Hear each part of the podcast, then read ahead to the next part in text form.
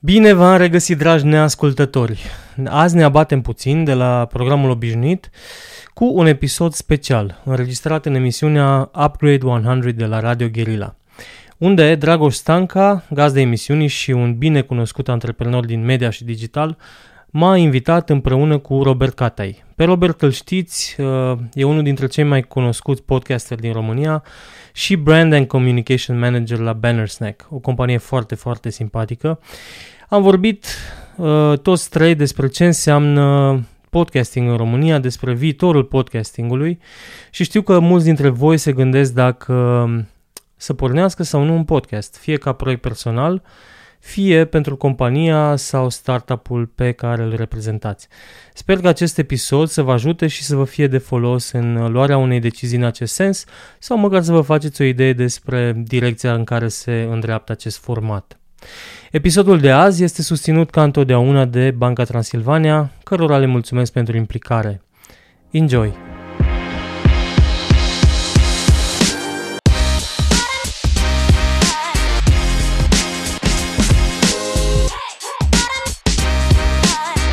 Neascultătorii cu Sergiu Biriș Salut, salut la Upgrade 100 Live and Podcast. Astăzi uh, fac o nebunie pe care mi-o doream de mult, dar uh, pandemia care digitalizează România mă obligă să o facem uh, cumva înregistrat, nu live 100%, cum mi-aș fi dorit eu să aduc frumușel doi frumoși și deștepți podcasteri în studioul Radio Guerilla și anume pe Robi Catai și pe Sergiu Biriș. Salut, salut!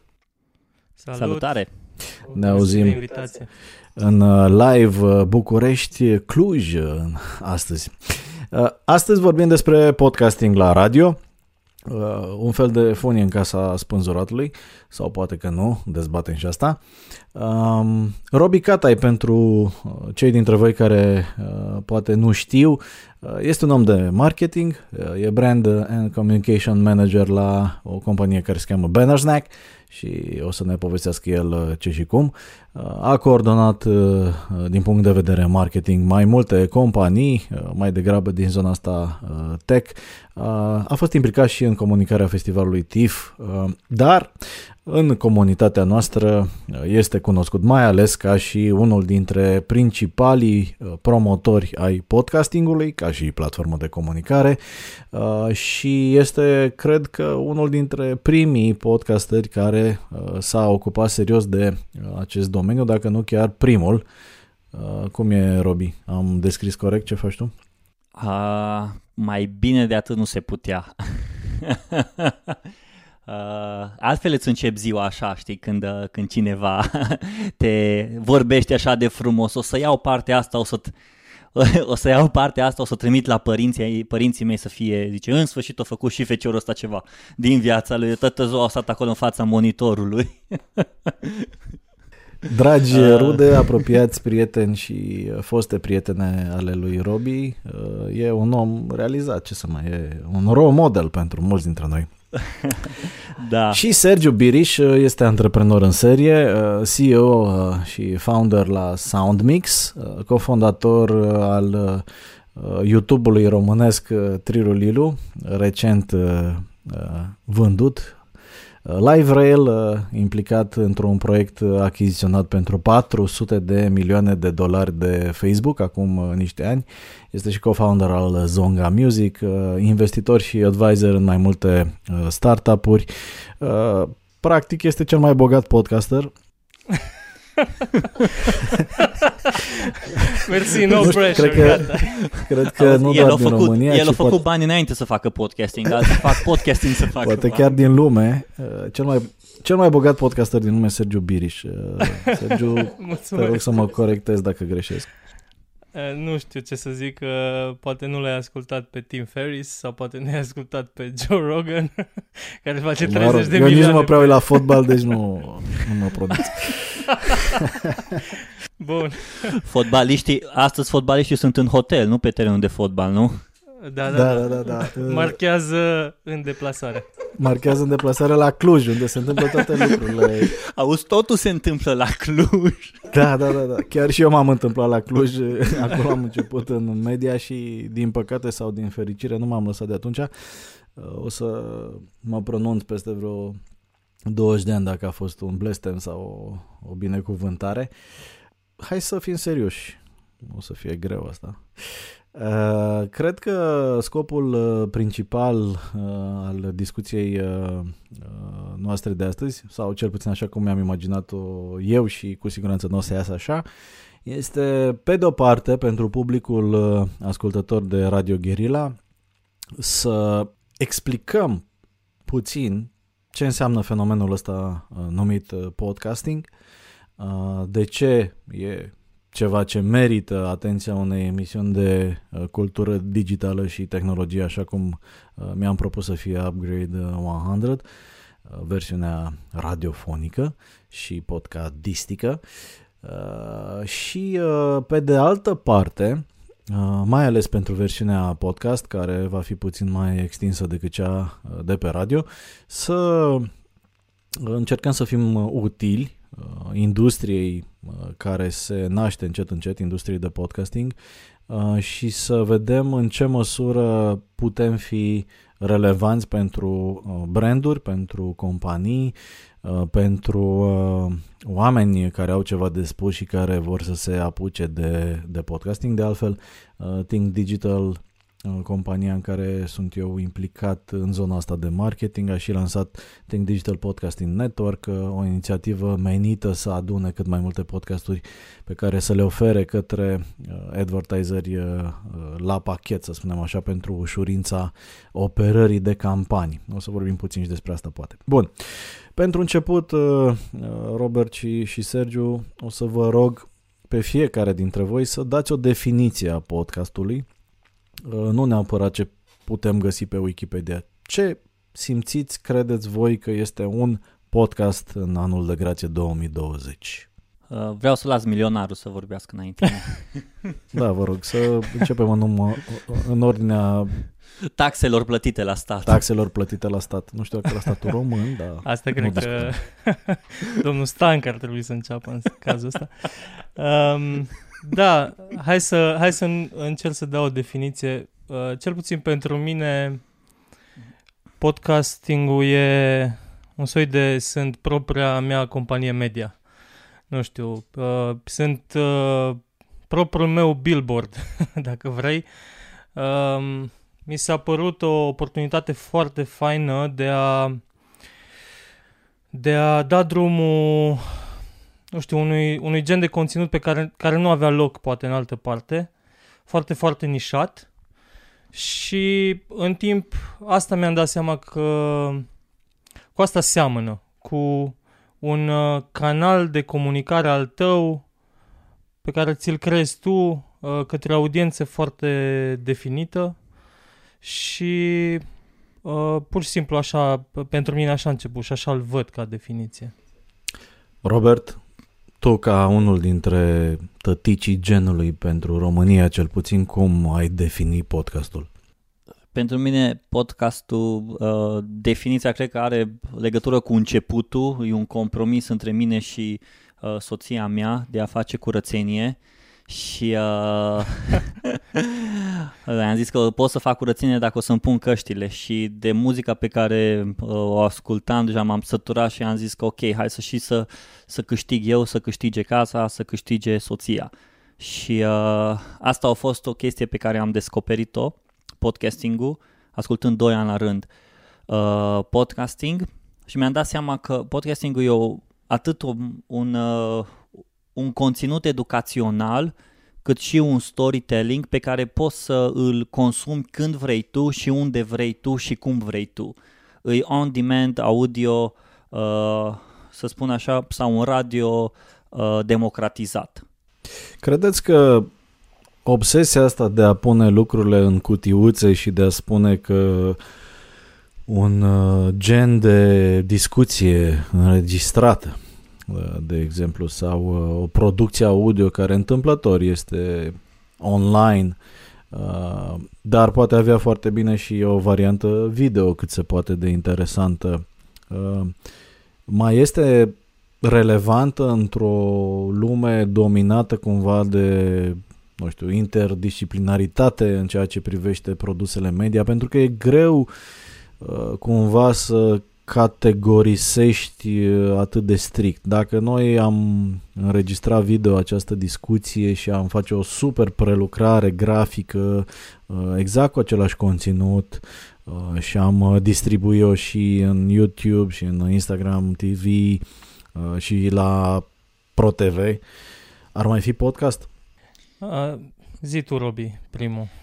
Eu, eu cred că poate să fie, nu cred că trebuie să-i dai un nume, să-i dai o ștampilă, adică omul care că îl, pui, că îl folosești pe un Apple Podcast, că îl folosești pe Spotify, că îl pui la radio, că îl pui la TV, că îl pui în print, Uh, e un content pornit dintr-un anumit content și poți după aia să-l pui pe 100.000 de platforme și poate asta e frumusețea online-ului din ziua de azi. Uh, mă uit la Sergiu. Sergiu face o treabă extraordinară uh, prin faptul că își uh, filmează discuțiile și se folosește de uh, algoritmul uh, YouTube și pune și pe Facebook pentru că uh, sunt oameni care încă se uită la video, le, le place mai mult să lase YouTube-ul uh, având două monitoare la lucru și în stânga să meargă YouTube-ul și să se uite la sau să asculte interviul și sunt alții care ascultă podcastul când vor. Nu cred neapărat că e o discuție de dacă mai e numit podcast sau nu, pentru că depinde și contează foarte mult de consumator. Unii nu o să-l numească podcast dacă îl văd pe YouTube, alții o să, nu o să-l numească podcast dacă îi pus și pe radio, alții pot să-l numească podcast. Da, știi ce e funny? Uh, există, am început un studiu uh, legat de modul în care ascultă oamenii podcast, cum e perceput podcastingul și așa mai departe. Uh, este un studiu pe care îl facem uh, în parteneriat cu Biroul Român de Audit Transmedia Brat, unde eu servesc ca președinte momentan și cu ajutorul celor de la Banca Transilvania. Și ce observăm deja este că există destul de mulți oameni care consideră că podcast înseamnă o discuție între doi oameni uh, pe YouTube. Ehm, cred că o influență majoră în percepția ce înseamnă podcast astăzi sau podcasting uh, a fost dată și de intrarea în, uh, în această formulă de împachetare a conținutului audio a unor oameni cu o notorietate foarte mare, gen uh, George Buhnici sau Cosmin Nedelcu, a.k.a. Micuțu, care fac podcasting, uh, dar au cifre foarte mari pe YouTube. Deci, din punctul ăsta de vedere, uh, cred că însăși noțiunea începe să fie blurry uh, de la clasicul podcast care vine de la iPod, de fapt, și probabil puțină lume își mai aduce aminte asta. Mie mi se pare că podcastingul este audio, dar nu este neapărat radio. De ce? Pentru că este audio on demand. Practic, te duci și ceri uh, să asculti uh, benevol un uh, conținut audio, un lucru care deja din punct de vedere al comunicării uh, de brand este foarte valoros. Una e să fii fiduit, cum se zice, cu ce pică, da? Ești într-un aeroport și te uiți plictisit la un ecran în care vezi niște eduri sau vezi niște conținut, da, nu-ți dorești neapărat să le vezi pe alea, Uh, se întâmplă să le vezi pentru că ești acolo. Uh, ori în podcasting e o, o diferență majoră, de fapt, pentru că tu ceri să downloadezi acel fișier sau, să, sau să-l asculti. Uh, de asemenea, mi se pare că este foarte aproape, dar că nu are legătură cu ceea ce în se numește influential marketing. De ce? Pentru că cel puțin în această fază, impresia mea, și vă rog să mă corectați dacă greșesc, este că oameni care au ceva de spus, nu neapărat uh, ceva de arătat, uh, sunt cei care fac podcasting și e o zonă foarte, foarte specifică. Uite, mă uit la voi doi, de exemplu, uh, Robbie V din marketing, Uh, Sergiu din zona uh, antreprenorială, business and so so forth, uh, e cumva un mediu de exprimare și de împachetare care este foarte specific a ceea ce se numește uh, Key Opinion Leaders. Uh, sunt jurnaliști care fac asta, sunt specialiști pe anumite domenii, sunt uh, oameni de entertainment, uh, profesioniști care au succes în, în zona asta și din punctul ăsta de vedere îmi pare a fi de subliniat această particularitate. Cum vi se pare vouă? Cred că e, bineînțeles, nu e un format de care se apuce oricine, oricând. Trebuie să ai un pic de... E greu de creat astfel de content și mai ales contentul de calitate întotdeauna e foarte greu de creat. Nu cred că e la îndemâna oricui să se apuce uh, neapărat să facă uh, un podcast fără să aibă un, cât de cât o idee destul de clară legat de subiectul podcastului respectiv și mai multe detalii. Dar uh, ce vreau să zic legat de uh, format în sine, uh, am, uh, am așa niște Uh, amintiri legate de uh, momentul când am pornit noi Zonga cu, cu music streaming-ul care era way of, ahead of its time în, în 2012 uh, spre final și era un moment în care nu, nu exista niciun pic de awareness pe zona de, de music streaming și ne-am chinuit foarte, foarte mult să ținem music streaming-ul ăsta într-o cutiuță a lui și să-l uh, definim ca music streaming on demand și uh, să atragem atenția asupra acestui tip de conținut. Și mi se pare că cu, cu podcasting-ul suntem cumva în, în aceeași fază, când de fapt, ani mai târziu, uite, YouTube, music, ce contează că e video, că e muzică, că dai video on, video off, deja liniile devin foarte blurry și nu mai contează neapărat uh, atât de mult uh, că e format pur audio pe o anumită platformă.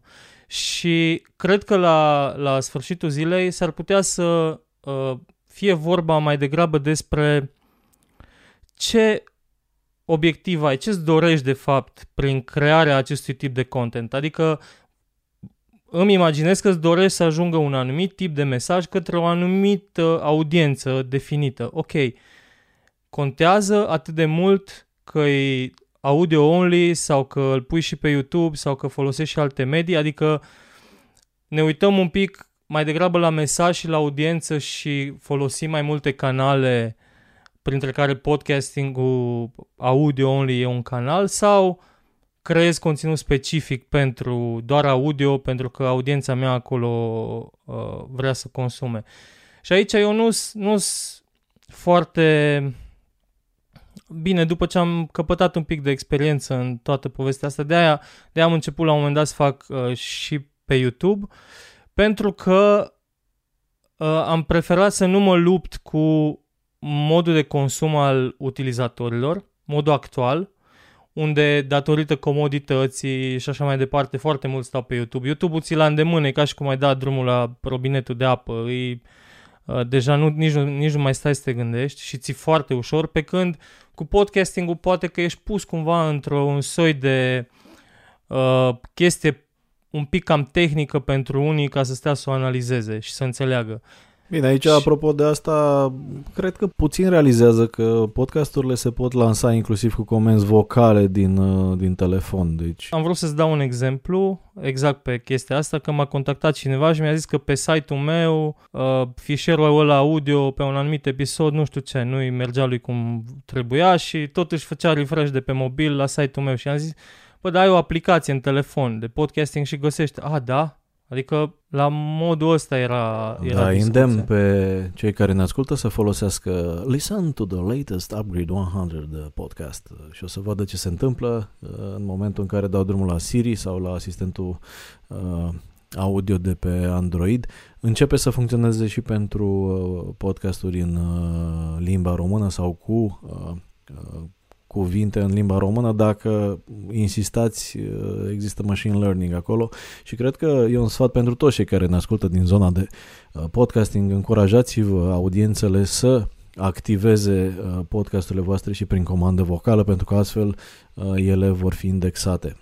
Robert, dacă vrei să completezi ceva. Știi ce interesant? Îmi spuneai și vorbeai despre personalități care au început primul format de podcasting uh, gen interviu.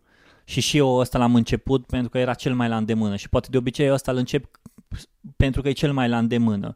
Și după aia cu timpul poți să-ți dai, îți dai seama și descoperi, bă, uite, te merge și partea de solo podcasting în care te înregistrezi tu 15 minute, poate ai o idee, ai un gând, ai ceva. Uh, poate pornești un show cu doi moderatori și aduci un invitat sau cum ești tu un uh, moderator și aduci doi invitați.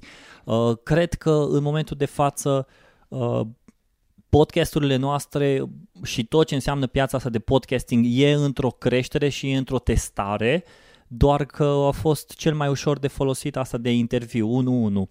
Adică asta te-a, te și ajutat să, să, să te împingi în față ca și podcaster, dar te și ajutat să, să înveți partea de, de storytelling, să înveți partea de a lua interviu cu oamenii și să înveți și partea, ești obligat să înveți și partea de marketing când vine, când vine vorba de podcasting. Pe de altă parte, ca să fim cinstiți, cred că podcastingul în sine începe să devină doar una dintre formele de distribuție. Pentru că noi acum vorbim Uh, și împachetăm această discuție într-un format podcast uh, pe care o pot găsi cei care ne urmăresc pe Spotify, pe uh, Apple Podcast, pe Google Podcast și așa mai departe.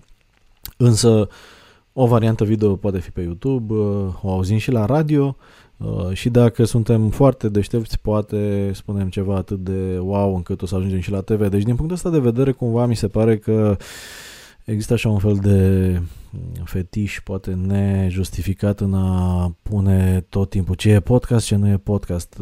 Podcastingul este o formă audio prin care ajung niște mesaje, niște povești, niște uh, lucruri la audiența care preferă uh, acest uh, tip de împachetare, care de exemplu vor să asculte exact în momentul în care vor să și facă lucruri cu, cu mâinile. De exemplu, Audible de la Amazon cu e-books este exact la fel cumva, îți dă libertatea să, nu știu, să folosești mâinile, să te duci pe stradă și să acumulezi totuși niște cunoștințe, uh, niște cunoștințe noi. Uh, iarăși nu cred că e neapărat nimic nou în podcasturile de ficțiune, pentru că dacă e să ne uităm, există genul numit radio, uh, teatru radiofonic, nu? Uh, care, băi, unele sunt mișto, știi? Adică, apropo de modul în care poți să duci un conținut alt minteri care are farmec doar pe o scenă live, uh, teatru, Există producții interesante la, la Radio România Cultural, uneori le ascult cu plăcere, care folosesc efecte audio, actori uh, și așa mai departe. Uh, cumva dacă ar fi împachetate exclusiv pentru zona de podcasting, uh, s-ar putea să existe surpriza să vedem și fiction, un, un gen de altfel popular în, în state. Ascultați vreun, vreun podcast de ficțiune? Am început să ascult, dar poate mai degrabă din perspectiva, din nou, omului de marketing care vrea să vadă ce se întâmplă, uh, Uh, să consume, însă eu abia aștept, abia aștept să văd o, o producție, o producție uh, fiction în care o să ia vreo 5-10 actori, în care o să introducă elementul de teatru radiofonic și o să-l vezi, o să fie promovat în așa fel încât o să vrei să-l asculți 10 minute pe zi, 20 de minute pe zi, să fie povestea ta, să fie povestea de discuție, să fie efectiv Netflixul audio pe care vrei tu să-l asculti și să povestești cu oamenii din jurul tău. Cred că primii care ar putea să lanseze ceva de, as- de genul ăsta ar fi chiar Netflix. Ar fi foarte interesant ca Netflix să intre în zona de podcasting uh, și dacă mi-e permis o previziune, cred că o va face. Păi nu degeaba Netflix are în momentul de față vreo 15 show-uri de podcasting. Efectiv. Eu cred că vor scoate în curând uh, zona asta de fiction, uh, podcasting. De exemplu, pentru serialele de succes, să ai și o versiune Uh, podcasting, știi? Uh, dacă ești fan, uh, nu știu, Black Mirror, să ai și versiunea Black Mirror audio în care ai alte povești și efecte auditive interesante și 8D sounds and so on and so forth. Cred că vom vedea asta dezvoltându-se în viitor pentru că voice uh, is growing. Apropo de cum crește piața, uh, din fericire noi fiind o colonie digitală, uh, vrem sau nu vrem să admitem asta, mai exact o colonie digitală a Americii, Uh, ne uităm în America ce se întâmplă, vedem uh, 5.000, uh, nu, pardon, vedem 1000 creștere în 5 ani în ceea ce privește piața de advertising în uh, podcasting. Uh, practic, uh, de la 69 de milioane de dolari în 2015, ne uităm acum la o piață în, înspre, do, înspre 500 de milioane de dolari. Totuși, pentru că pe mine mă pasionează zona asta și n-am cum să nu mă uit în context tot timpul în context. Asta înseamnă de fapt în America doar 3% din piața radio Uh, și vreo 0,2% uh, din piața de digital. Aici e o altă E o altă chestie interesantă, în sensul în care nu prea știi cu ce să compari și unde să, unde să pui podcastingul între digital și televiziune. E, dacă facem uh, paralela cu România, cel puțin cu piața de advertising pe care o aveam înainte de pandemie, acum Acum nu mai știm exact cum va fi, probabil că pe la jumate, din păcate.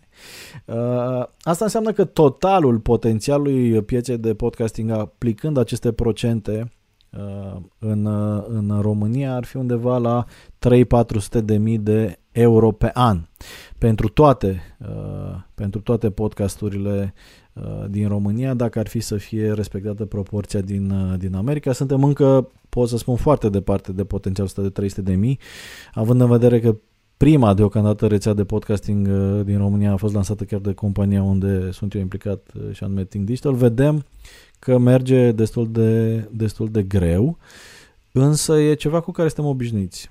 Uh, dinozaurii din această conversație, respectiv Sergiu și cu mine, ne amintim foarte bine de cât de greu a fost să vindem video ad Uh, la începuturile Trilulilu, când uh, nici măcar YouTube nu ducea prea uh, grozav și când oamenii din agenții și oamenii din zona de brand erau la modul bun, dar avem online, avem TV, chestia asta cu video pe, pe online ce e? Unde intră? În ce buget? Cu ce oameni trebuie să vorbim noi acum?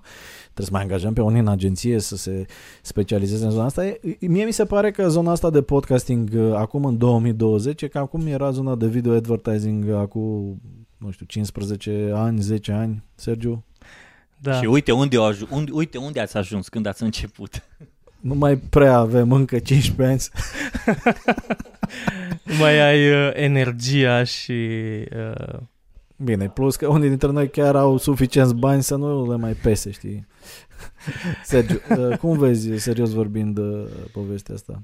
Uh, da, cred că cred că va trece probabil prin uh, și podcastingul prin cam aceleași etape uh, până, până advertiserii vor înțelege mult mai bine cum anume uh, cum anume impactează reclamele pe care le uh, introducem în podcast, care și reclamele astea sunt altfel decât uh, cele cu care sunt ei obișnuiți, uh, cum impactează audiența, ce cifre pot analiza și așa mai departe. Um, vor fi întotdeauna early adopters ca în orice și am văzut că BT a fost, uh, cel puțin în cazul nostru, uh, un, uh, un pionier pe direcția asta și s-a uitat mai mult la uh, a fi acolo și a, uh, a beneficia de un mediu nou Uh, și am văzut și alte companii care uh, Asta pentru asta. că Banca Transilvania este la Cluj și voi doi sunteți la Cluj și atunci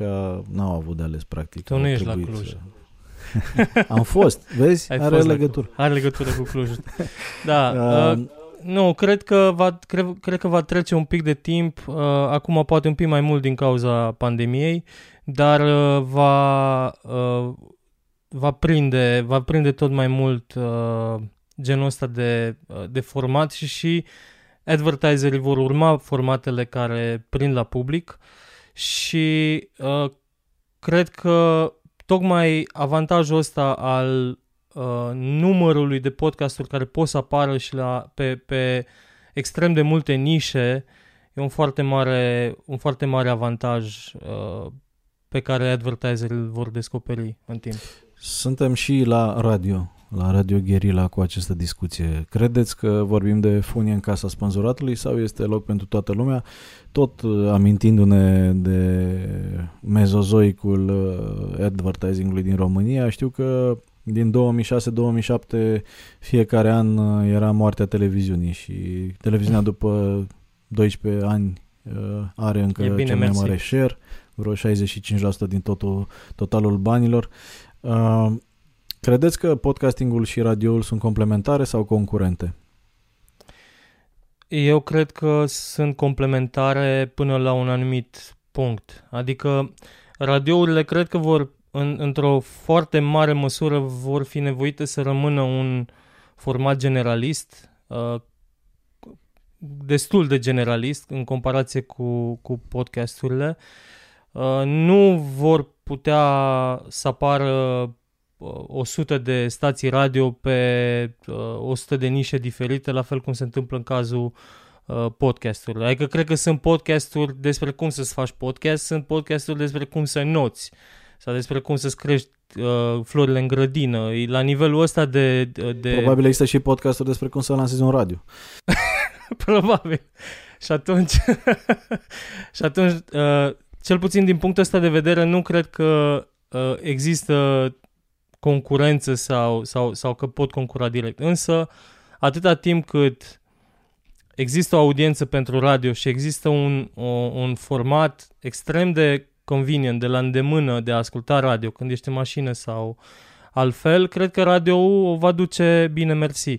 În momentul în care vor începe să, să se împletească un pic uh, și tehnologia să vină un pic în zilele noastre și poate radio nu o să mai fie așa cum îl cunoaștem noi acum în mașină că I don't know, te conectezi automat la telefon, ceea ce se întâmplă în multe mașini.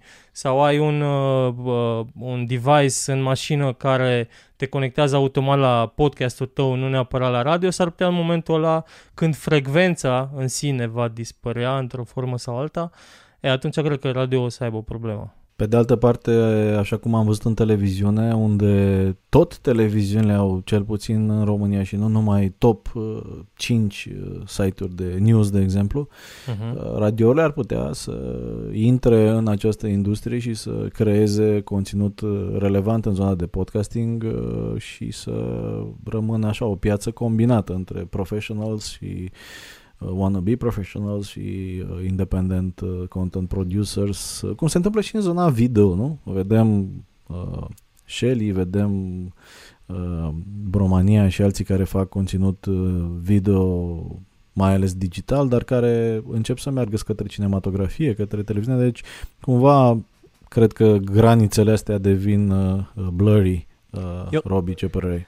Eu cred că e un joc de branding aici până la urmă și uh, puterea brandului pe care un radio îl are poate să își ajute produsele lor, uh, produsului uh, media de uh, podcasting să crească și astea și podcasturile pot să se joace și să ajute radiourile să crească și îmi aduc aminte, este un show, cred că e The Morning Show sau așa ceva, în care au și podcast, au, sunt și pe radio, sau au și video și din nou dă omului conținut acolo unde vrea el să unde vrea el să consume conținutul, nu-l obliga pe om să-l aduci, ok, acum tu numai aici îl asculti. Nu, dă încearcă să acaparezi orice ce poți tu. Și cred că aici ar fi șmecheria la radio, să acapareze orice ce pot ei, până și să scoată cărți.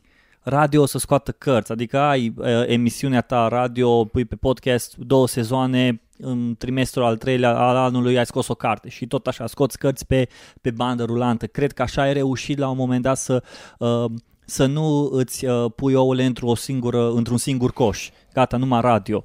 Pentru că, uite-te, câți din generația uh, TikTok, generația nouă care vine, ascultă radio, știi? E ok, e mișto, e brandul mare a radioului, dar what's next? Și eu aici cred că e un joc foarte interesant al unui uh, radio care să poate să crească alte sub-branduri și văd podcastingul ca un, ca un sub-brand. Uite-te, Netflix a crescut, uh, crește, are uh, video streaming-ul și crește podcasturi. Ăsta e un sub-brand. Fiecare podcast e un sub-brand al, al Netflix-ului și așa reușește să împingă în față conținutul și din perspectiva cealaltă. Nu, mă mir, nu o să mă mir să văd uh, ceea ce spuneai tu, uh, Drago, să scoată uh, seriale audio pe podcast. Nu o să mă mir să văd dacă peste jumătate de an, un an o să vedem uh, Netflix cumpără dita uh, publicația de Da, la urma cărți. urmelor, media is media și modul Exact. de împachetare și distribuție este relativ uh, și se pot intersecta, dar trebuie o strategie inteligentă și nu tot timpul ușor de găsit pentru fiecare. Asta încerc și eu cu Upgrade 100, de exemplu, care are la bază festivalul.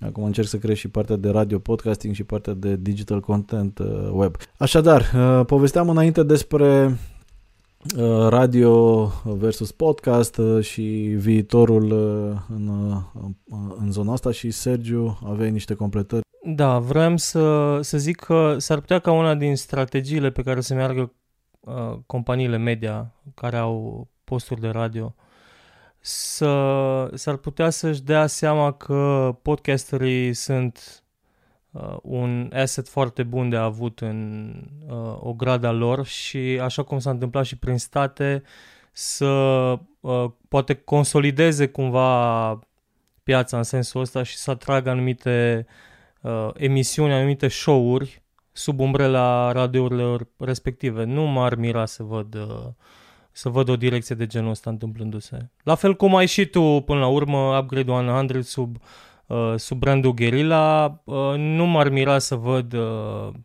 alte, alte podcasturi sub uh, umbrela unor posturi radio. Da, în cazul nostru este o coproducție prietenoasă, să spunem așa, între uh, Radio Guerilla și Upgrade 100, festivalul și postul de radio, la fel cum cei de la Guerilla au și cu Electric Castle și cu alte, uh, cu alte producții uh, sau evenimente uh, care uh, contează și care se suprapun în universul de valori sau în universul de brand al, al uh, Radio Guerilla. Mai e un lucru, Scuze că te întrerup aici. Stăteam așa în timp ce uh, ziceai, mă gândeam la o chestie, voi ați spus că de 15 ani, ați, înce- acum 15 ani ați început să, să vorbiți despre video ads, să vindeți video ads, să prezentați video ads. Podcastingul, eu, eu l-am început în 2017 în septembrie și în 2 ani, chiar dacă a crescut atât de mult, însă acum nu știu voi ce părere aveți și aș vrea cumva pe voi să vă văd care uh, sunteți oamenii, oamenii vechi din online, uh, cu experiență să zice Robert. da, oameni cu experiență, uh, stimă și respect. Pentru că în 2 ani a crescut atât de mult podcastingul, uh, atât de tare și se vorbește atât de mult despre, despre industria asta. Voi credeți că mai are nevoie de încă, 5, de încă 12 ani, 13 ani? Nu, categoric nu, pentru că totul se întâmplă la viteză exponențială acum. Bine, pandemia ne-a oprit uh, foarte brusc din creșterea exponențială, însă timpul se comprimă la propriu. Adică tot ce se întâmpla odinioară în uh, ani de zile, acum se întâmplă exponențial și pentru cei interesați să înțeleagă uh, acest concept de exponential, uh, invit pe Upgrade 100 în Virtual Festival, este gratuit și puteți să vedeți prezentările lui uh, Salim Ismail sau Marco Shingles de la X-Prize uh, de la festivalul de anul trecut, unde se explică uh, conceptul de exponential și, de exemplu, ca să înțelegeți, 30 de pași exponențiale ar însemna, de fapt, să înconjori pământul de câteva ori. Da? Deci viteza uh, de dezvoltare a oricărei chestiuni, mai ales care o, are o componentă tehnică, ține uh, cont de legea lui Moore, care uh, îți spune foarte simplu că ai nevoie de din ce în ce mai puțin timp să realizezi uh, uh, performanțe din, din ce în ce mai mari și la costuri egale. Adică e din ce în ce mai ieftin, de exemplu, să produci energie solară și se preconizează că în 10 ani energia solară va fi by far uh, cea mai ieftină formă de energie, deși acum nu este cea mai ieftină formă de energie și așa mai departe. Și atunci toate lucrurile astea duc la o creștere exponențială, inclusiv în zona de media uh, se va, se va vedea și am văzut de altfel anul 2019 a fost anul exploziei podcastingului. Erau probabil sub 10 podcasturi în România. În momentul ăsta avem peste 50 de podcasturi doar în rețeaua Ting Digital care ating lunar 650.000 de oameni. Probabil că asta transpus acum 3 ani erau maxim 30.000 de ascultători de, de podcast în România. Vedem Google care a început să acorde o atenție mult mai mare podcastingului. Vedem în momentul unei căutări că rezultatele din podcasturi sunt afișate separat exact cum sunt și cele din YouTube.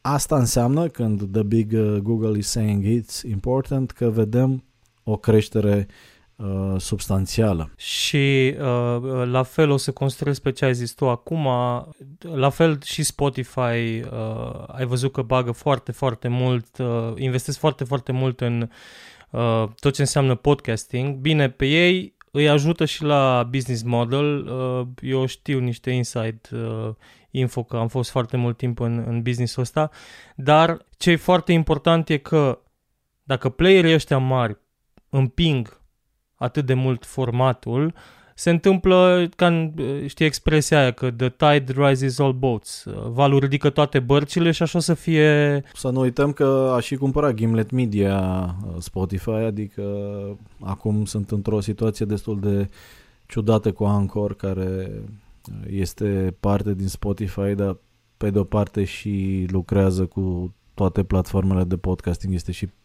hoster și distributor către alții. Uh, interesant de văzut ce se va întâmpla în relația Spotify, uh, Spotify Anchor. Uh, am un subiect delicat în continuare pentru voi, care mă preocupă, și anume este vorba de bullshit-ul legat de modul în care se numără audiențele și lipsa unui standard în a judeca performanța unui, unui podcast. Uh, ce se întâmplă în lumea digitală în general, uh, spre deosebire de radio și televiziune, este că nu există un standard unitar acceptat de măsurarea performanței, în sensul în care fiecare din aceste platforme încearcă să-și impună propriul sistem de măsurare a audienței și a performanței. Da?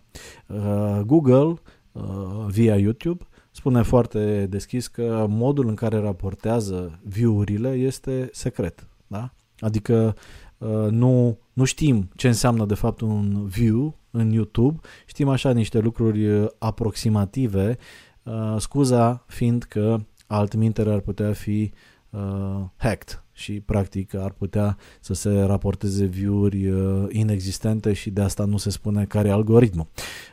știm cumva aproximativ că la Facebook, uh, mai nou Facebook Watch, uh, vorbim de probabil 3 secunde, 5 secunde se consideră deja a fi un, uh, un view. În ceea ce privește măsurarea audiențelor radio-TV există niște metode considerate de mulți din lumea de digital destul de primitive, dar e un standard global de GRP-uri pe TV, uh, mii de ascultători uh, la radio și așa mai departe. Pe de altă parte, în uh, Spotify, în Apple Podcasts, în platformele de audio streaming, modul în care se raportează numărul de ascultări iarăși este destul de subiectiv cumva. Uh, din punctul ăsta de vedere, the bigger picture is the following. Uh, noi acum ne confruntăm ca rețea de podcasturi, de exemplu, cu această problemă. Tot timpul suntem evident comparați cu cifrele raportate de, de YouTube uh, sau cifre compara- transmise de radiouri și evident că orice mm, insert publicitar într-un podcast pare scump dacă îl compari cu audiențele calculate după diverse metode pe, pe celelalte pe celelalte platforme. Și ce mai vedem? Vedem că orice uh, conținut pe care uh, îl punem, de exemplu, în, uh, în Anchor, în Spotify, în You Name It, uh, face, să spunem, o mie de audiții, același conținut uh, urcat într-un format video chiar și nu știu, superficial făcut pe YouTube sau pe Facebook are cifre adesea mult mai bune.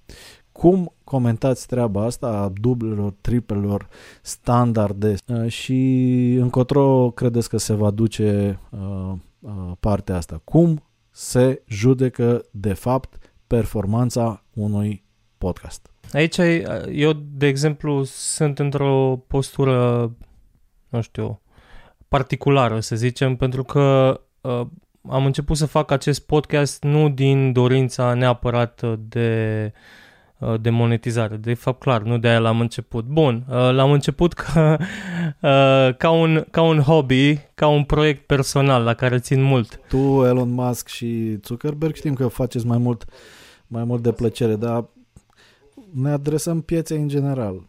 Așa, eu, de exemplu, îmi calculez impactul la ce fel de feedback primesc și văd văd din feedback-ul pe care îl primesc cât de, cât de important e conținutul pe care îl produc. Asta nu poți să o traduci în uh, cifre de audiență sau să compari mere cu pere. Nu poți să compari nici măcar genul meu de podcast cu cel al lui Robert sau cu cel pe care îl produci tu, pentru că trebuie să ai un, și tu trebuie să ai poate un, uh, o audiență mai generalistă decât am eu. După aia nu poți să uh, compari uh, numărul meu de audiții de pe Apple Podcast cu un live de pe Facebook, unde live-ul ăla de pe Facebook, cum ai zis tu, stă omul 3 secunde, deja s-a înregistrat un view, Uh, Dar e, dacă ai e fi des... client, dacă ai fi client, dacă tu ai vrea să promovezi SoundMix, eu, dacă aș fi client, uh, m-aș duce într-o, într-o zonă un pic mai nativă. Nu m-aș uita neapărat la cifrele uh, pe care nu, nu o să zică niciodată nimic dacă te uiți așa din avion la ele și aș încerca proiecte de genul uh, discounturi, uh, uh, coduri, vouchere la anumite produse, ceea ce se întâmplă la majoritatea podcasturilor de afară. Uh, promovează anumite produse, se dă un cod de discount, e foarte ușor să faci tracking la codurile respective sau nu neapărat de discount, da? Anyway, cu coduri uh, vorbite de către uh, Bun, asta host. e o conversie de tip uh, e-commerce, destul de greu de, destul de greu de atins. Dacă vorbim acum despre, nu știu, oferta 5G Telecom versus Vodafone versus Orange, Uh, și aducem fiecare argumente solide, probabil că mulți dintre ascultători vor opta pentru una dintre cele trei, dar nu va exista nicio posibilitate de tracking a lead-ului acesta. Uh, Robert, tu ești și om de marketing, asta faci uh, for a living, uh, pe lângă pasiunea pentru podcasting. Tu cum simți că se întâmplă? Tu spuneai un lucru foarte interesant la început, e key opinion leaders.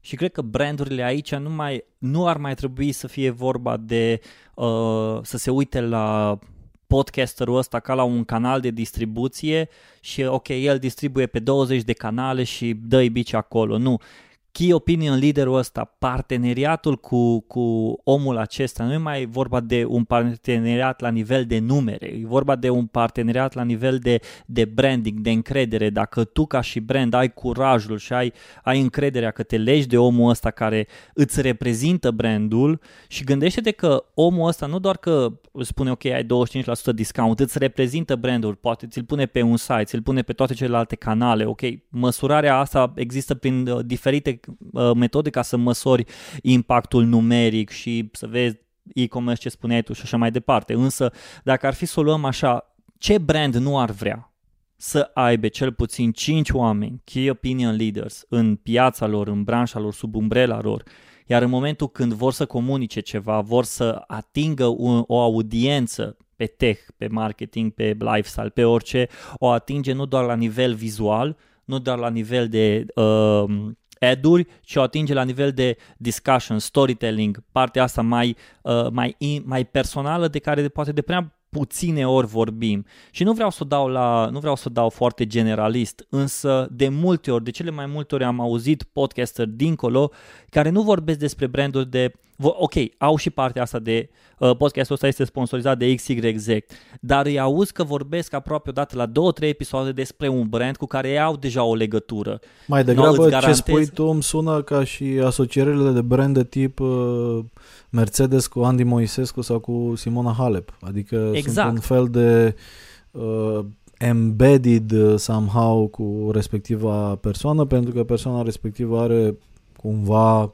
niște valori comune cu brandul respectiv și nu e uite, one shot. Uite, noi am făcut, noi la, noi la Bandersnake am lansat un, uh, un podcast anul trecut, uh, i-a spus The Drag and Drop Show uh, și nu avem moderatori din interiorul companiei, avem din exteriorul companiei. În sezonul 2 uh, am vorbit cu, o știți, cu, o știți, cu, o știți pe, amândoi o știți pe Andra Zaharia, care are podcastul How Do You Know, un podcast uh, internațional care vorbește despre uh, ce înseamnă să iei o decizie. Și am vrut să vorbim cu ea, am, am lucrat împreună cu ea să fie moderatorul sezonului 2 din podcastul nostru, să vorbească cu uh, doamne și domnișoare din industria de marketing, de design, pe subiectul empatie pentru că uh, noi credem foarte mult în empatia asta, în special în, în perioada asta în care trăim acum, iar ea nu doar că a fost pentru noi un, uh, n-a fost un asset, te-am angajat, te-am plătit și, uh, și la revedere, ci parteneriatul ăsta la nivel de valori, la nivel de încredere, de caracteristici,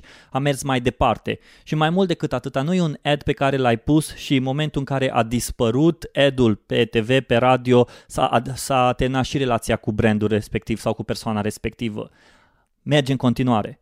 Ăla rămâne, și știți și voi amândoi, ăla rămâne online și caracteristica și, uh, și legătura și relația cu persoana, cu podcasterul respectiv, cu cel care este vocea ta în podcasting, nu o să se termine după ce-o dat omul shutdown la episod și gata. Cel o să fie ascultat în continuare.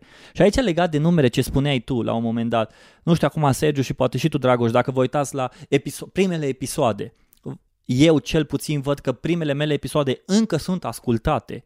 Oamenii încă ascultă primele episoade, încă, încă vezi că îți downloadate în telefonul lor și average consumption nu trece peste 90%, 95%.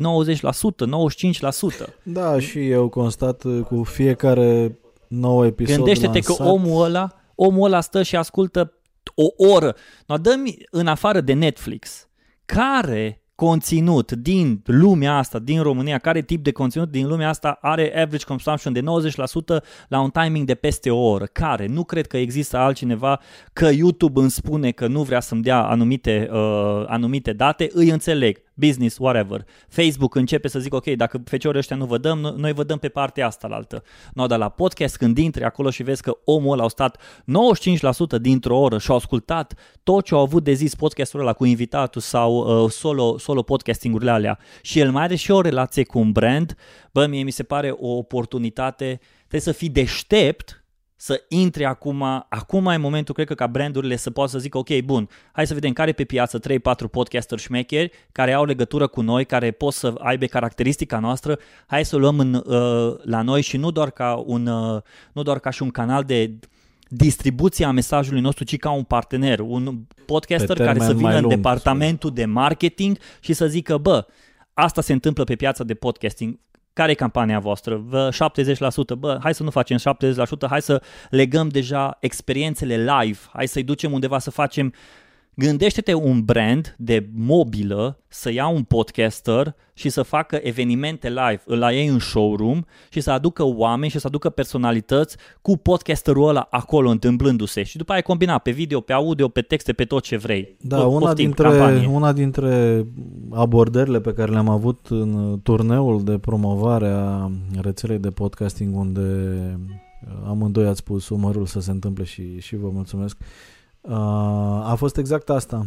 Uh, ne-a spus, oameni buni, uh, totuși a asculta un podcast uh, by request uh, foarte des în căști uh, este o experiență intimă între respectivul uh, realizator și uh, audiența uh, cu pricină.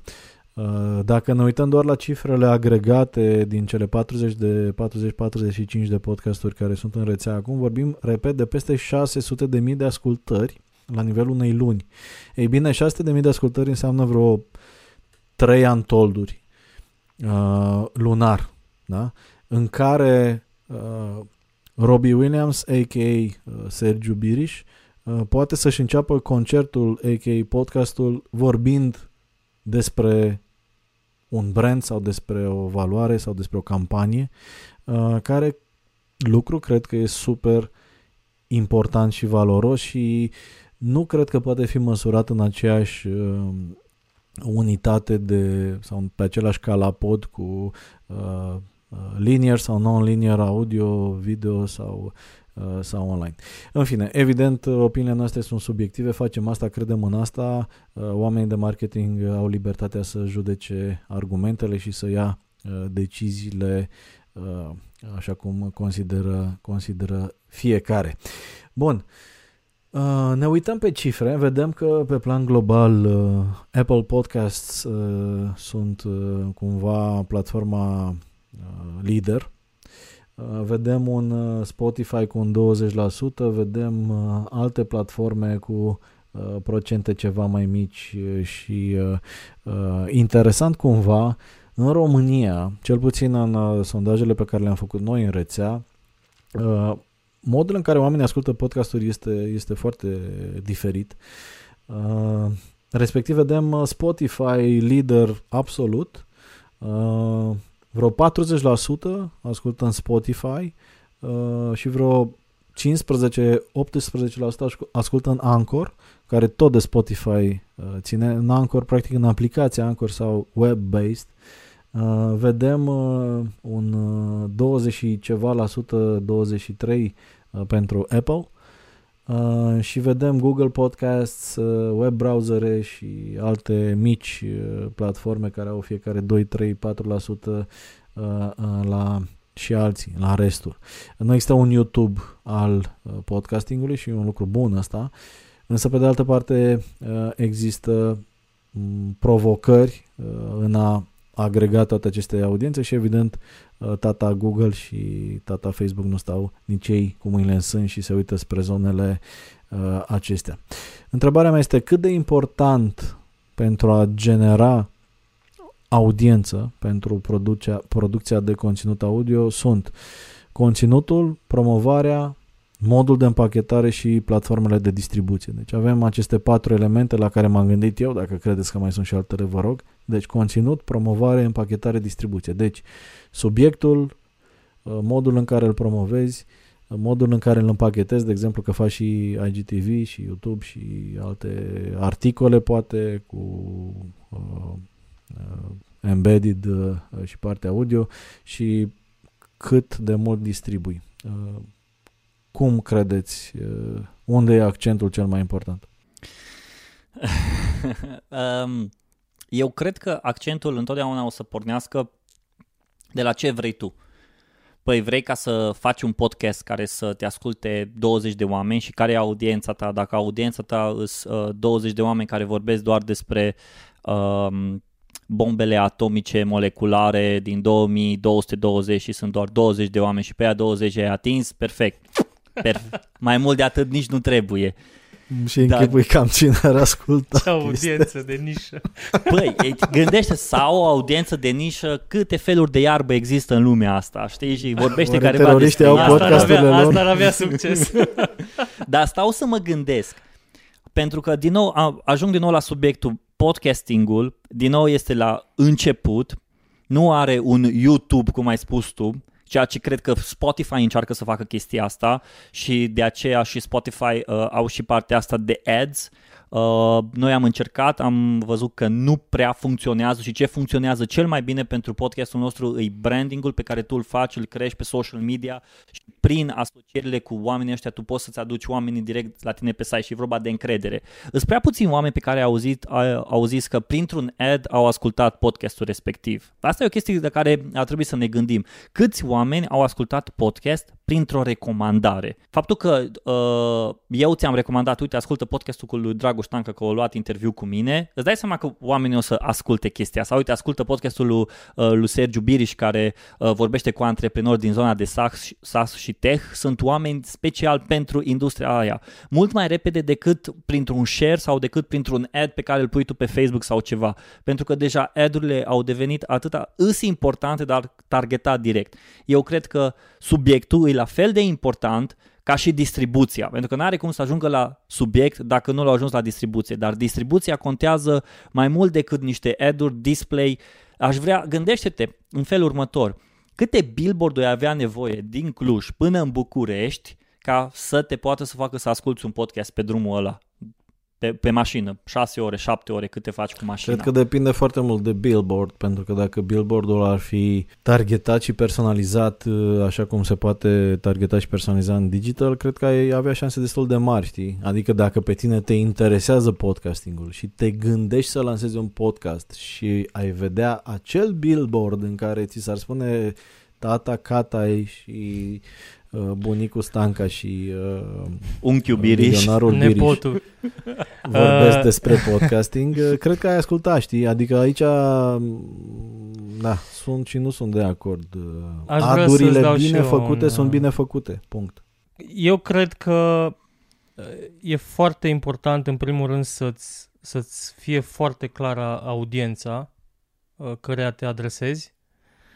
Uh, apoi, conținutul să fie foarte bun, să fie de calitate, să aduci valoare audienței respective cu ceva prin acest conținut.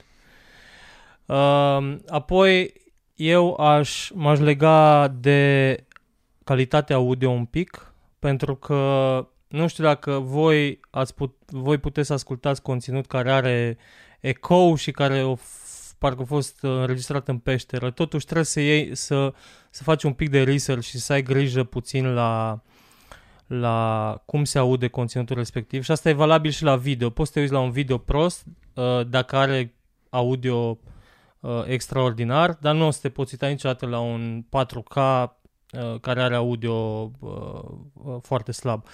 Uh, la, cel puțin la astea trei m-aș uita în prima fază, apoi vine partea de branding, de uh, cum ți-l promovezi și așa mai departe. Dar eu cred că dacă tu aduci valoare prin conținutul pe care îl creezi și ți-ai identificat bine audiența și audiența percepe acea valoare, vei avea, vei avea succes și vei, vei crește destul de organic și nu vei avea nevoie neapărat să, cum zicea uh, Robert, să faci uh, o grămadă de reclamă și să ți-l promovezi uh, mult prea tare, pentru că cumva ce deja spuneți, te da. Cumva ce spuneți voi este că din elementele identificate de mine, conținut, ce subiect îți alegi, promovare, cum comunici despre ce ai vorbit, împachetare, de exemplu, calitatea audio, cât de bună e? Și distribuția ca să poți fi găsit ușor, uh, indiferent pe ce platformă preferi, sunt cumva poate aproape egal importante. Nu știu, uh, da, e, sigur că un produs. subiectul nu poți. întotdeauna e mega, mega important, dar dacă se aude prost, dacă nu-l găsești, e degeaba.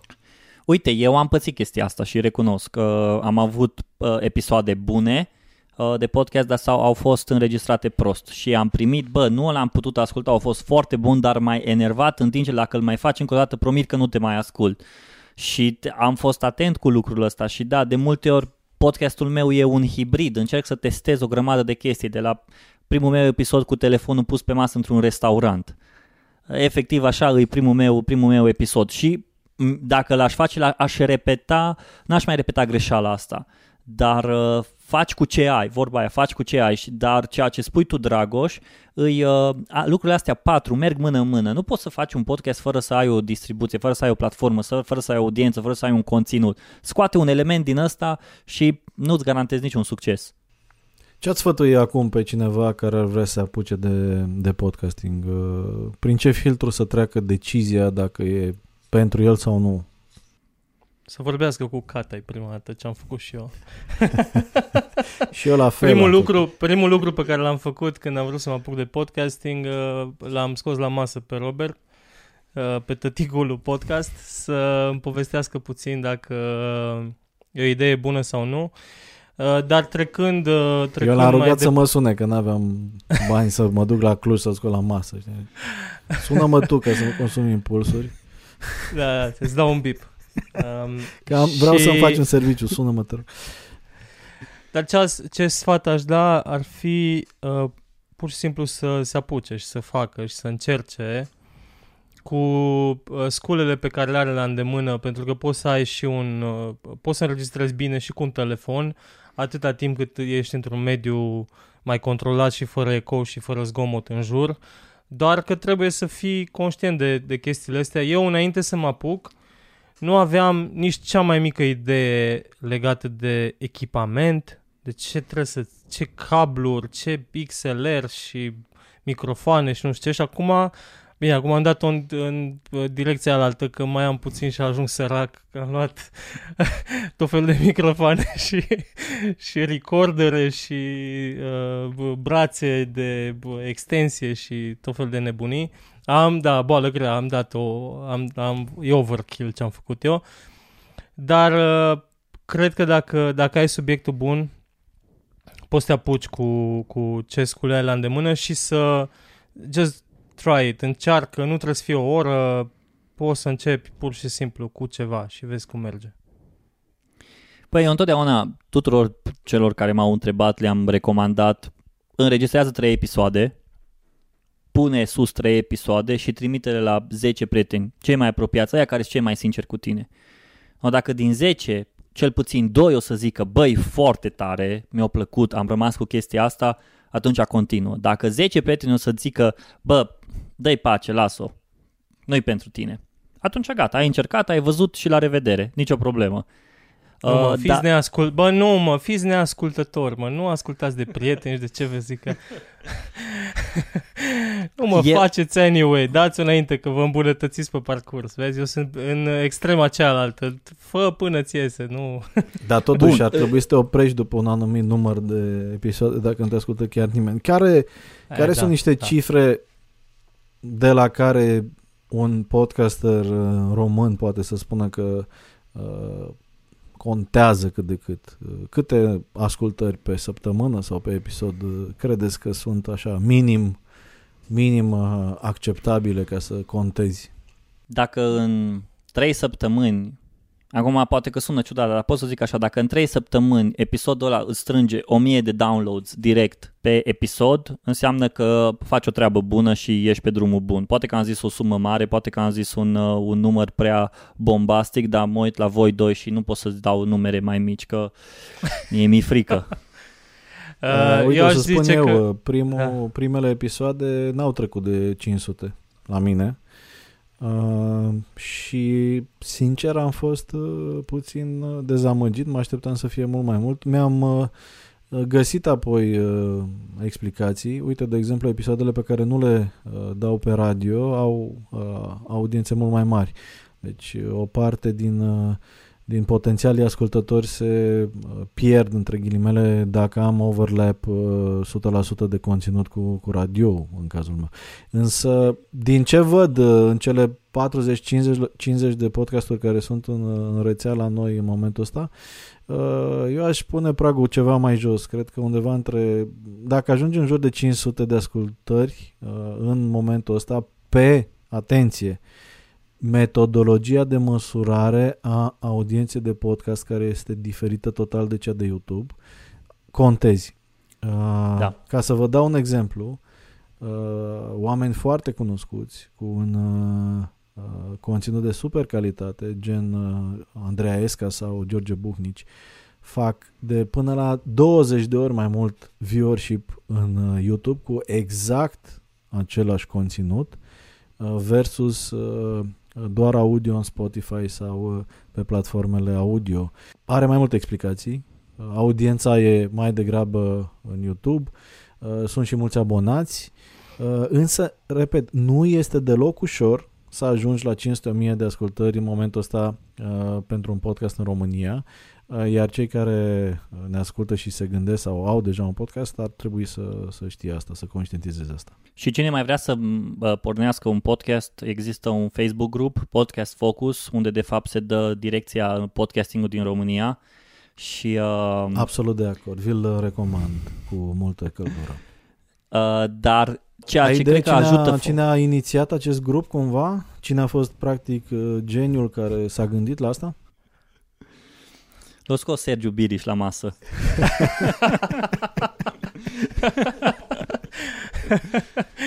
unul, Dar, un, uh, un Rob, Robi Catai. Dar cred că, cred că în același timp podcastingul, din nou, este atât, fiind atât de mult la început, te ajută foarte mult distribuția, dar cred că uh, să-ți construiești un site, un website bine, uh, bine optimizat, făcut special pentru a, acest lucru. Uite, de exemplu, acum acum l-am pe Sergio, chiar astăzi m-am uitat pe site-ul lui și am văzut acolo niște modificări.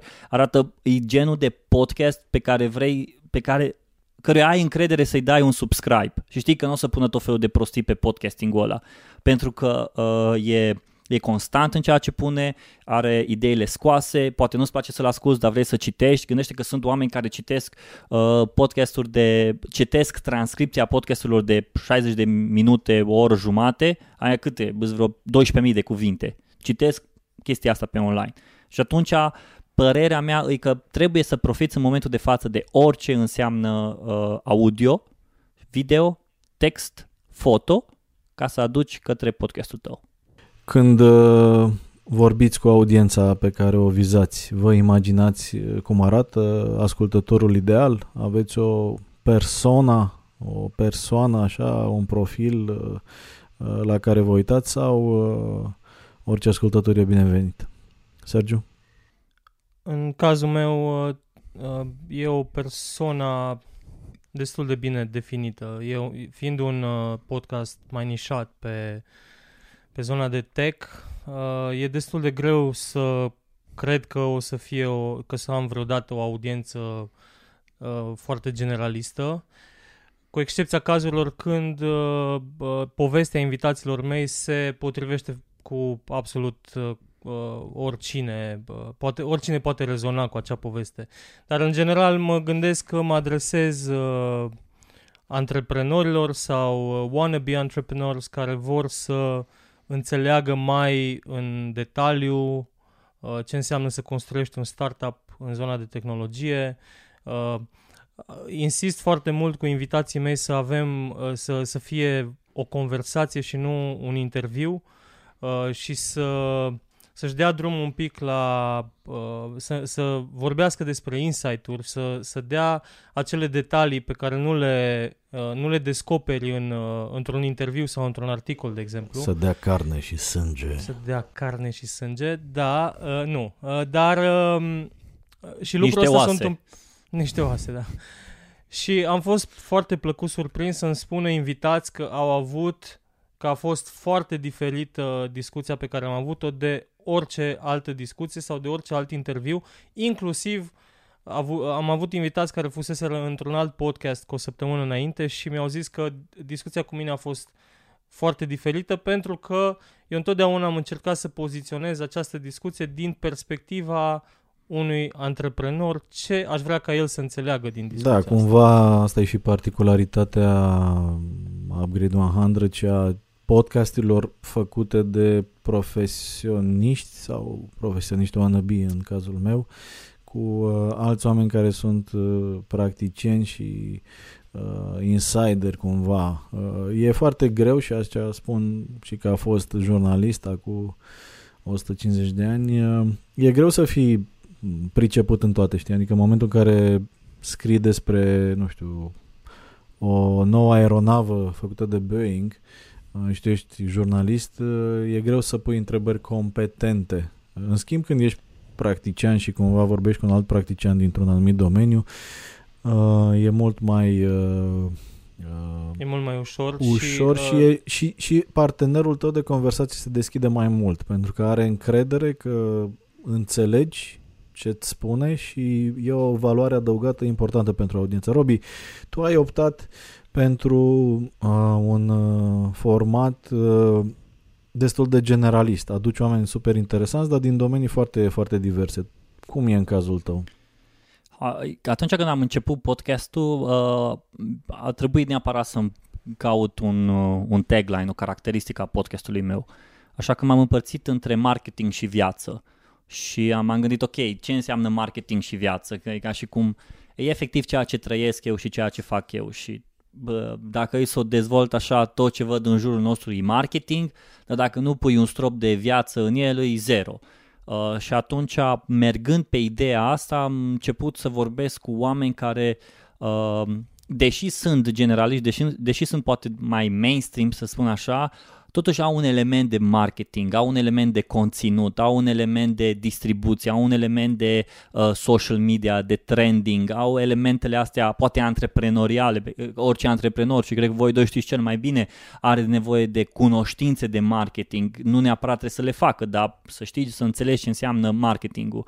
Și împărțind, uh, uitându-mă la lucrurile astea, observ că sunt oameni care Uh, chiar dacă nu au nicio treabă cu marketing și efectiv zilele trecute am primit un mesaj și mi-a spus că băi, în podcastul tău am înțeles cel mai bine de fapt ce înseamnă marketingul pe ziua de azi și să văd cum pot să învăț mai bine marketing. Nu am intrat în detalii super tehnice, dar nici nu am ținut foarte uh, la vrăjală să zic așa. Efectiv vorbeam practic despre uh, ce înseamnă marketingul făcut, făcut cu, cu cap dar nu o să te pui să vorbești cu un jurnalist sau cu un cineva despre marketing, pentru că omul ăla poate să vorbească despre conținut mai degrabă, dar să nu uităm că în marketing ai nevoie de conținut.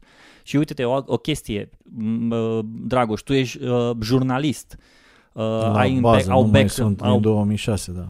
Ai background jurnalistic, să spun așa. Uh, Sergiu, din discuțiile lui ca și antreprenor, ca și cum te pui cu doi antreprenori la masă, își toarnă o cafea sau un vin sau ceva și povestesc. No, eu sunt om de marketing, fără niciun background jurnalistic, fără niciun background antreprenorial, dar am zis, ok, hai să o dăm la, la, la conversație. Și deși îmi pregătesc o întrebare, două, trei, patru întrebări, dar îl lași pe om să se, să se simtă cel mai bine. Dacă tu te gândești să vorbești despre un subiect, dar vezi că subiectul omului o duce altundeva, lasă-l acolo, pentru că acolo se simte el cel mai bine. Și nu e vorba despre tine, e vorba despre el, că doar de-aia le-ai adus în podcast. Practic, să, cred să că e un că... mesaj important da, ăsta, să înțelegem că există un fir roșu, indiferent că ni se pare că este despre nimic sau ar trebui să existe. În cazul Upgrade 100, firul roșu este modul în care uh, tehnologia schimbă uh, lumea. De la modul în care uh, ne găsim iubiți, iubite, uh, până la modul în care uh, reinventăm uh, circulația urbană sau, nu știu, în cazul criptomonedelor, modul în care uh, se reinventează sistemele financiare și așa mai departe. Firul roșu este Digital Transformation. Uh, la Sergiu, firul roșu este spiritul antreprenorial și nesupunerea uh, generatoare de inovație, iar la Robi, uh, Marketing and Life, uh, din ciclu uh, marketing e viață și viața e marketing. Uh, dragilor, ne apropiem de sfârșit, deja am depășit uh, timpul uh, pentru radio de mult, uh, suntem uh, exclusiv uh, în uh, zona podcasting. Care a fost cel mai nașpa feedback pe care l-ați primit până acum și cel mai bun? Uh, nu știu dacă... Eu n-am primit feedback nașpa. Poate că uh, încă n-am făcut așa multe episoade încât să primesc feedback nașpa. Uh, cred că, hai să zicem că un feedback nașpa a fost uh, de genul, băi, prea, prea lung conținutul, nu o să ascult niciodată atâta. De la oameni, uh, de la oameni ceva mai ocupați, uh, care nu neapărat din, din domeniu au zis, bă, o oră, jumate, never ever, nu o să ascult atâta. Uh, dar în schimb, uh, am primit feedback atât de fain și de, de real și uh, de, de la oameni care au fost impactați de acel conținut, uh, de la feedback de genul wow, nu știam chestia aia, aia, aia, uh, am fost sunați de oameni ca să aprofundez un anumit subiect sau invitații mei au fost sunați de, de exemplu, vorbeam cu Bogdan Colceriu de la Frisbo despre equity în startup-uri și așa mai departe, a fost sunat de, avo- de avocați ca să le explice lor cum să, cum să uh, se întâmplă conceptele astea și cum să-și ajute uh, clienții. Și, dar cel mai tare feedback pe care l-am primit a fost când mi-a scris cineva, bine, era pe YouTube, dar era pe un episod de podcast, uh, M-a întrebat că unde poate să doneze pentru... Ah, bun, bun, bun. Credeam unde că poate să trimită bani. Te-a întrebat dacă ai iubită. Uh, Robert?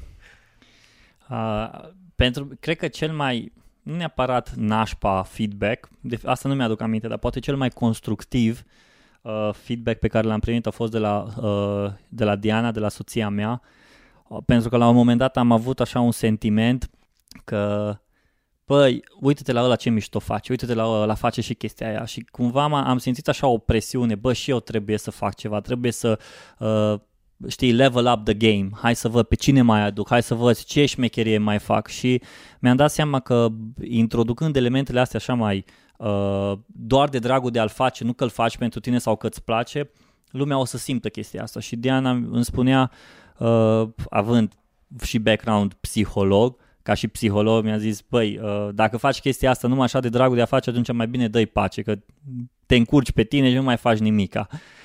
Și uh, m-am relaxat mai mult, n-am mai simțit presiunea aia. Am simțit, ok, bun, dacă nu o să pun săptămâna asta, nu o să pun săptămâna viitoare, ok, asta este, nicio problemă. Îi, îl fac în primul rând pentru că eu vreau așa să-l fac, nu sunt constrâns de nicio circunstanță. Uh, iar cred că poate cel mai mișto uh, comentariu sau unul dintre cele mai mișto comentarii a fost uh, un feedback așa pe un mesaj privat a fost că datorită ție am rea, m-am reapucat din nou de pictat pentru că până acum pictam și ascultam muzică, dar de când m-am săturat de muzică n-am mai pictat, dar uh, ascultându-ți interviurile, chiar dacă e despre marketing sau viață, uite, din nou am, am, am început să pictez. Și pentru mine asta a fost un lucru mișto, uite, fii atent. Uh, cel mai mișto feedback pe care l-am primit eu a fost după emisiunea cu Radu Georgescu în care a spus că a avut uh, vreo 25 de failuri. Și uh, un antreprenor uh, mi-a scris că uh, plănuia să se sinucidă după al cincilea și Wow. că O, și-a dat seama că e bou. Și, nu știu, sentimentul ăsta că ai salvat viața cuiva, chiar dacă este la asta meritul lui Radu, nu a meu, uh, mi-a dat uh, destul de multă putere și optimism că uh, nu e uh, timp Și uh, pierdut. ce cu el? Ce s-a întâmplat cu el? Ai vorbit cu el sau l-ai Bă, mai nu mai sunat? răspunde la mesaje. Glumesc că nu, nu mai vorbit, dar sunt sigur că e bine.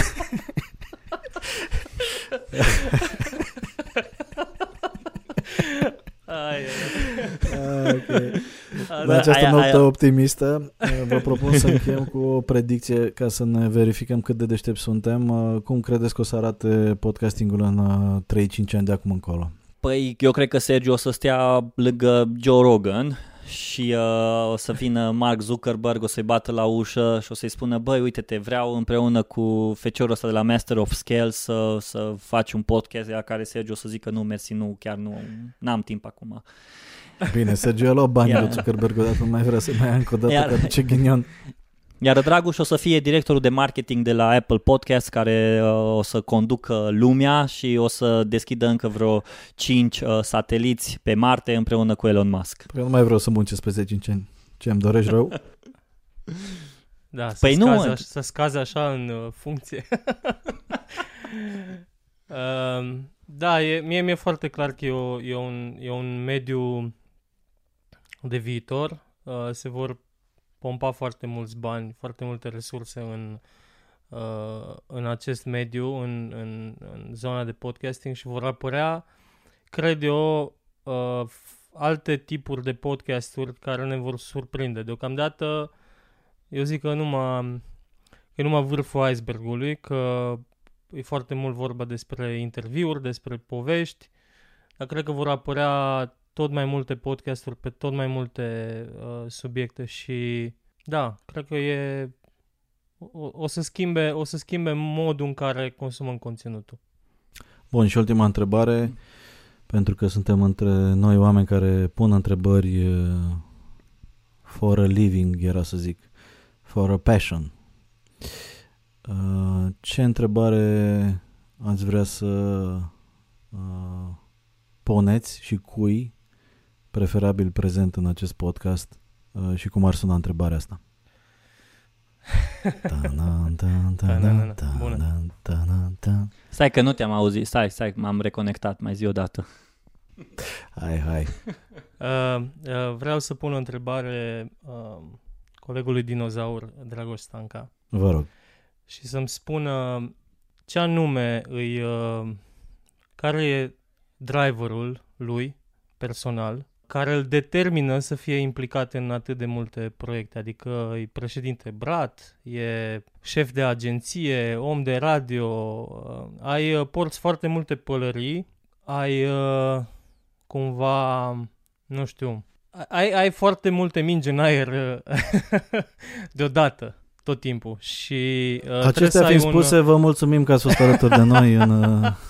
Uh, Mersi, un răspuns extraordinar, mulțumim, Dragoș. uh, da, este o întrebare bună. Îmi pare rău că am uh, lansat această, această temă acum, dar e prea târziu.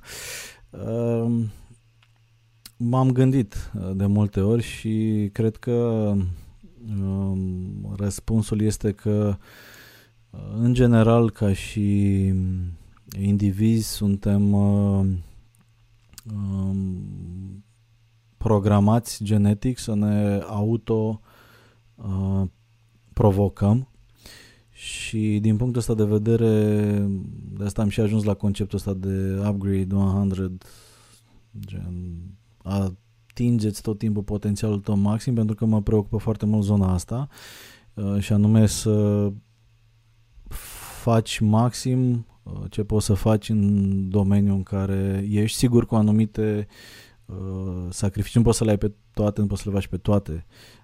Nu știu, de exemplu, n-am copii sau chestii de genul ăsta, deci pot să mă focusez mai mult pe, pe partea asta.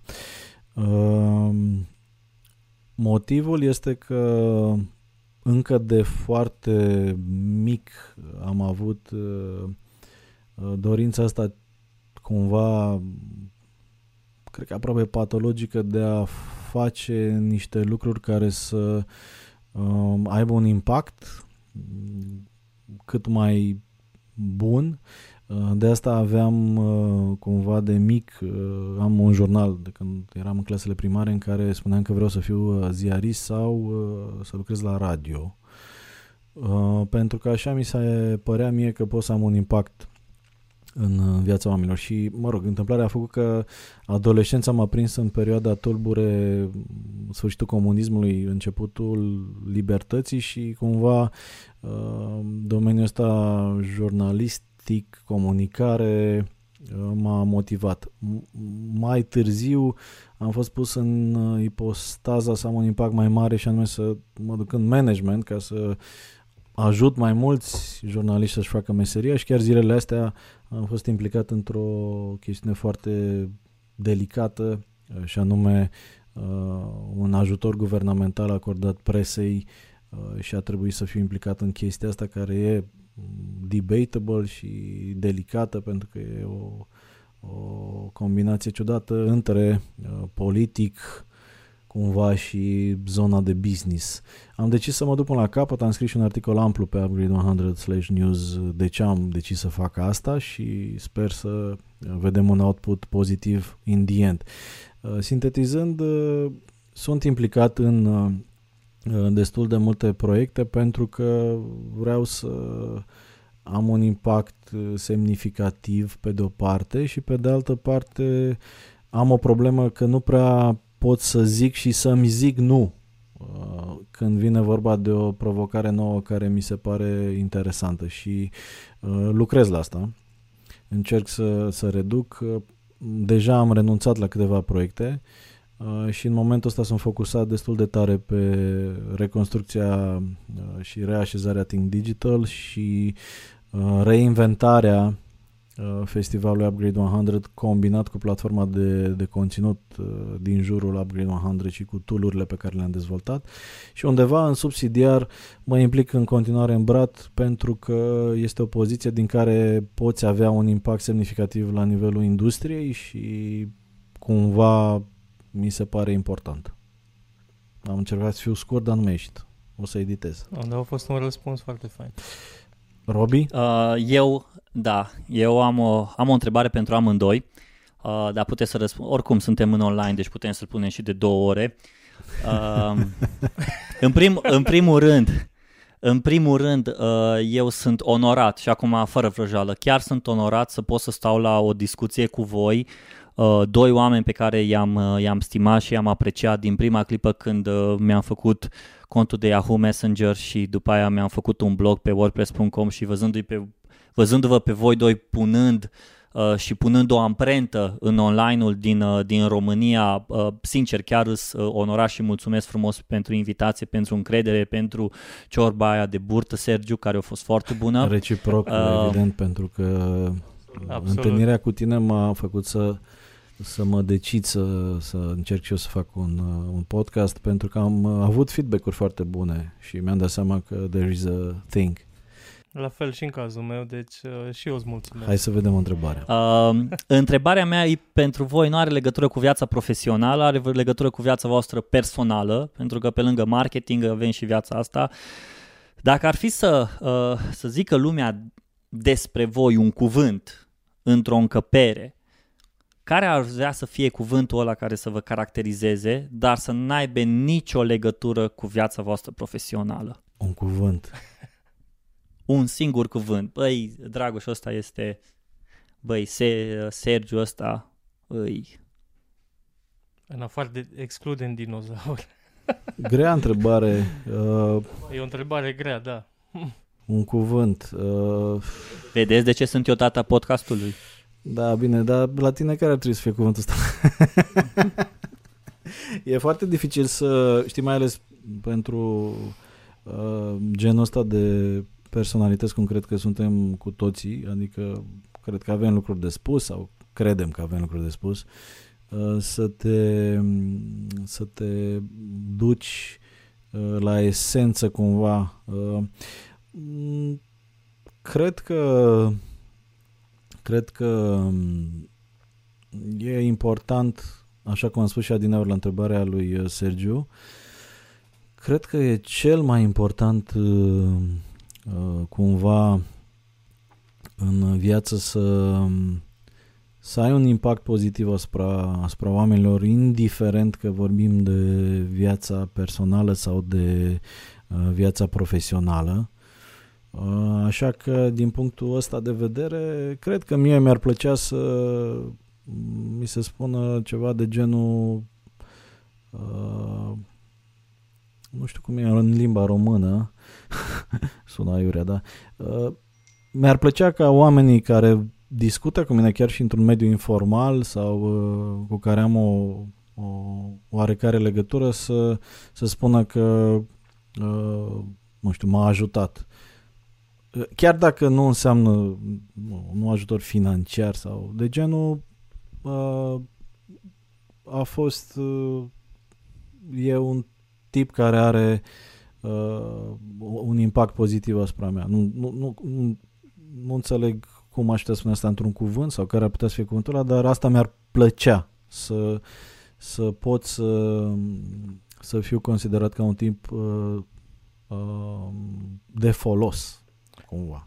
Cred că îți pot găsi eu cuvântul și cred că pentru că suntem cumva rezonez foarte mult cu, cu genul ăsta, cu ce spui tu și cu uh, motivația și uh, tot ce e în spate, ce te împinge să, uh, să îți atingi tu potențialul și să ajuți și pe alții să-și atingă potențialul până la urmă, că asta încerci să faci prin tot ce faci, că până la, la sfârșitul zilei ai putea să stai și să uh, uh, îți aloci mai mult timp pentru Da, este, alte este o chestie care să... mă bântuie foarte mult și chiar am fost întrebat inclusiv de apropiați, mai ales acum în perioada asta am avut și niște probleme de sănătate destul de serioase din cauza stresului și uh, unul dintre motive a fost implicarea în discuția asta foarte complicată cu, cu guvernul. uh, și foarte conflictuală intern așa. Uh, e important pe lângă bani, beneficii și așa mai departe, să aloci uh, niște timp în așa fel încât să ai un impact pozitiv care nu înseamnă neapărat un impact material, că, de exemplu, punctual în, în povestea asta, Think Digital și eu personal am zero beneficii. Funcția de președinte Brat nu este plătită, iar regiile de vânzări nu se califică la acest program. Cu toate astea, am fost foarte, foarte implicat în povestea asta și sunt foarte bucuros că s-a rezolvat. Uh, sunt convins că va avea un impact pozitiv uh, și am o satisfacție profesională fără a avea niciun fel de satisfacție materială și cumva cred că uh, e important. Etic și amprentă pozitivă. Cred că astea mă, mă duc înainte, mă, mă, îmi dau bucurie cumva. Mie mi-ar plăcea, poate, nu știu, m-am încercat și să mă gândesc la un cuvânt, poate mentor e cel mai apropiat de, de cum, cum mă simt eu sau uh, de drive-ul meu intern. Uh, poate că vreau prin ceea ce fac să tot așa să am un impact în viețile celor cu care interacționez, uh, fie că ascultă, fie că îi ajut în diverse privințe.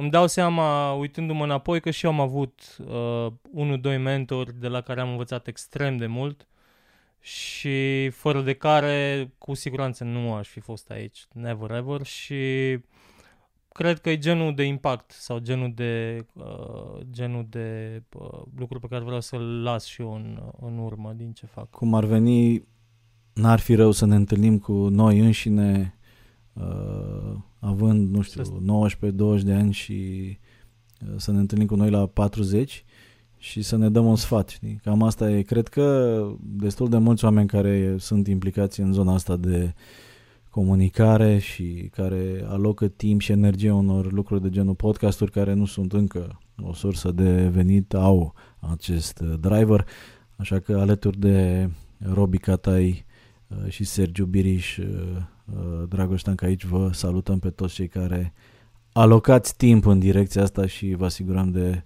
tot respectul nostru. Cam asta a fost. Uh, dacă e de tras vreo concluzie, îi lăsăm pe ascultător sau vreți voi să tragem o linie roșie la uh, toată această poveste cu podcasting la radio? Eu zic că din perspectiva mea ar trebui să-i lăsăm pe ascultători și poate uh, ei ar putea să zică cel mai bine ce au, cu ce au rămas, ce au învățat, uh, drive-ul pe care uh, l-au simțit uh, și cred că de aici după aia o să vedem și uh, amprenta pe care episodul ăsta a lăsat până la urmă în mintea și în inima lor. Uh, din punct de vedere al ascultătorilor, cred că au o oportuni- oportunitate imensă de a intra foarte în detaliu în anumite subiecte uh, care îi interesează sau care îi, care îi pasionează prin intermediul podcasturilor, pentru că super nișate, poți să-ți găsești orice informație cauți. Din perspectiva cuiva care vrea să înceapă un podcast, e o imensă oportunitate ca pur și simplu să-ți găsești vocea și să fii mai aproape de publicul tău, să dai ceva înapoi și ce să zic, să ne urăm succes.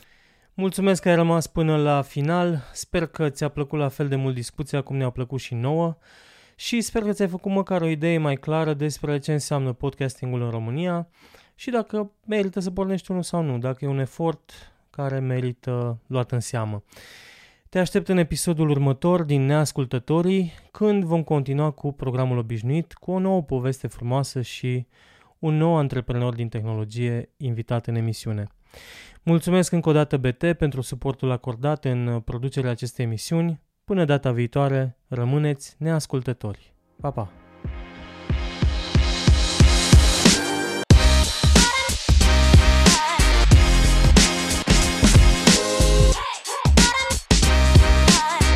Neascultătorii cu Sergiu Biriș